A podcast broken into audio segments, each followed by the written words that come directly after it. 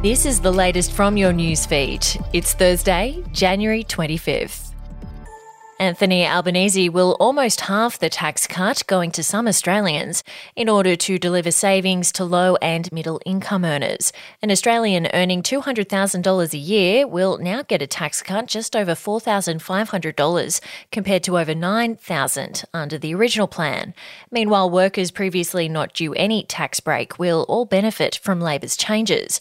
Mr Albanese is expected to announce the reform during his National Press Club speech today. Former South Australian Premier Steven Marshall will retire from state parliament, triggering a by election in his eastern suburb seat. In a statement released on Wednesday, Mr Marshall said he'd formally resign as member for Dunstan over the coming months. Dunstan became South Australia's most marginal seat after Labor's landslide election win in March 2022. And in Sydney, a young boy is fighting for life after being kicked in the head by a horse in Centennial Park. The accident happened when the five year old and his family were walking the horse along a riding track on Wednesday afternoon. Witnesses said the boy briefly wandered behind the animal when it kicked and threw him about a metre through the air. Police said the horse belonged to the boy's family. We'll be back after this.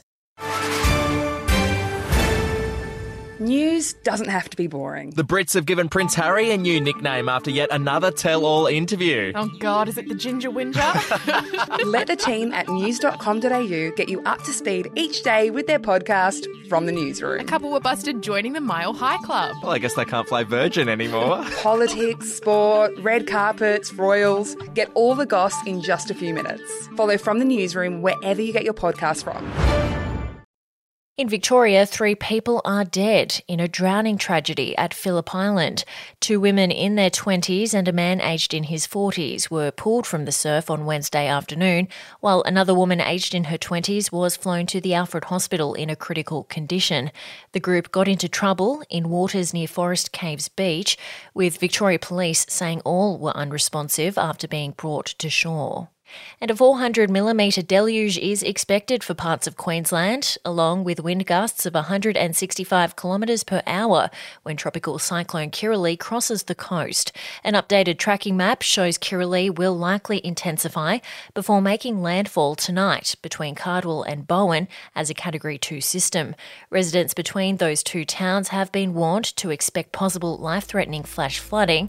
The cyclone warning zone also includes Townsville, Mackay, the Whitsunday Islands, and extends inland to Charters Towers.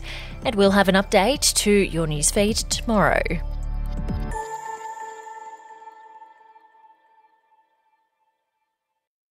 Are you ready to get an inside look at crime from someone who has investigated some of Australia's worst crimes? It was like Aladdin's cave. The luminol found bloodied footprints and bloodied handprints on a wall, so it's Yeah. just like a horror movie. Former homicide detective Gary Jubelin sits down with cops, crims, addicts, victims, small time cheats, and big town lawyers as they tell their incredible stories. My house got raided. Next thing you know, I got bail refused. Next thing you know, I'm on a truck Yeah. to Parklea Prison. Listen to I Catch Killers early and ad free on Crimex Plus on Apple Podcasts today or wherever you get your podcasts.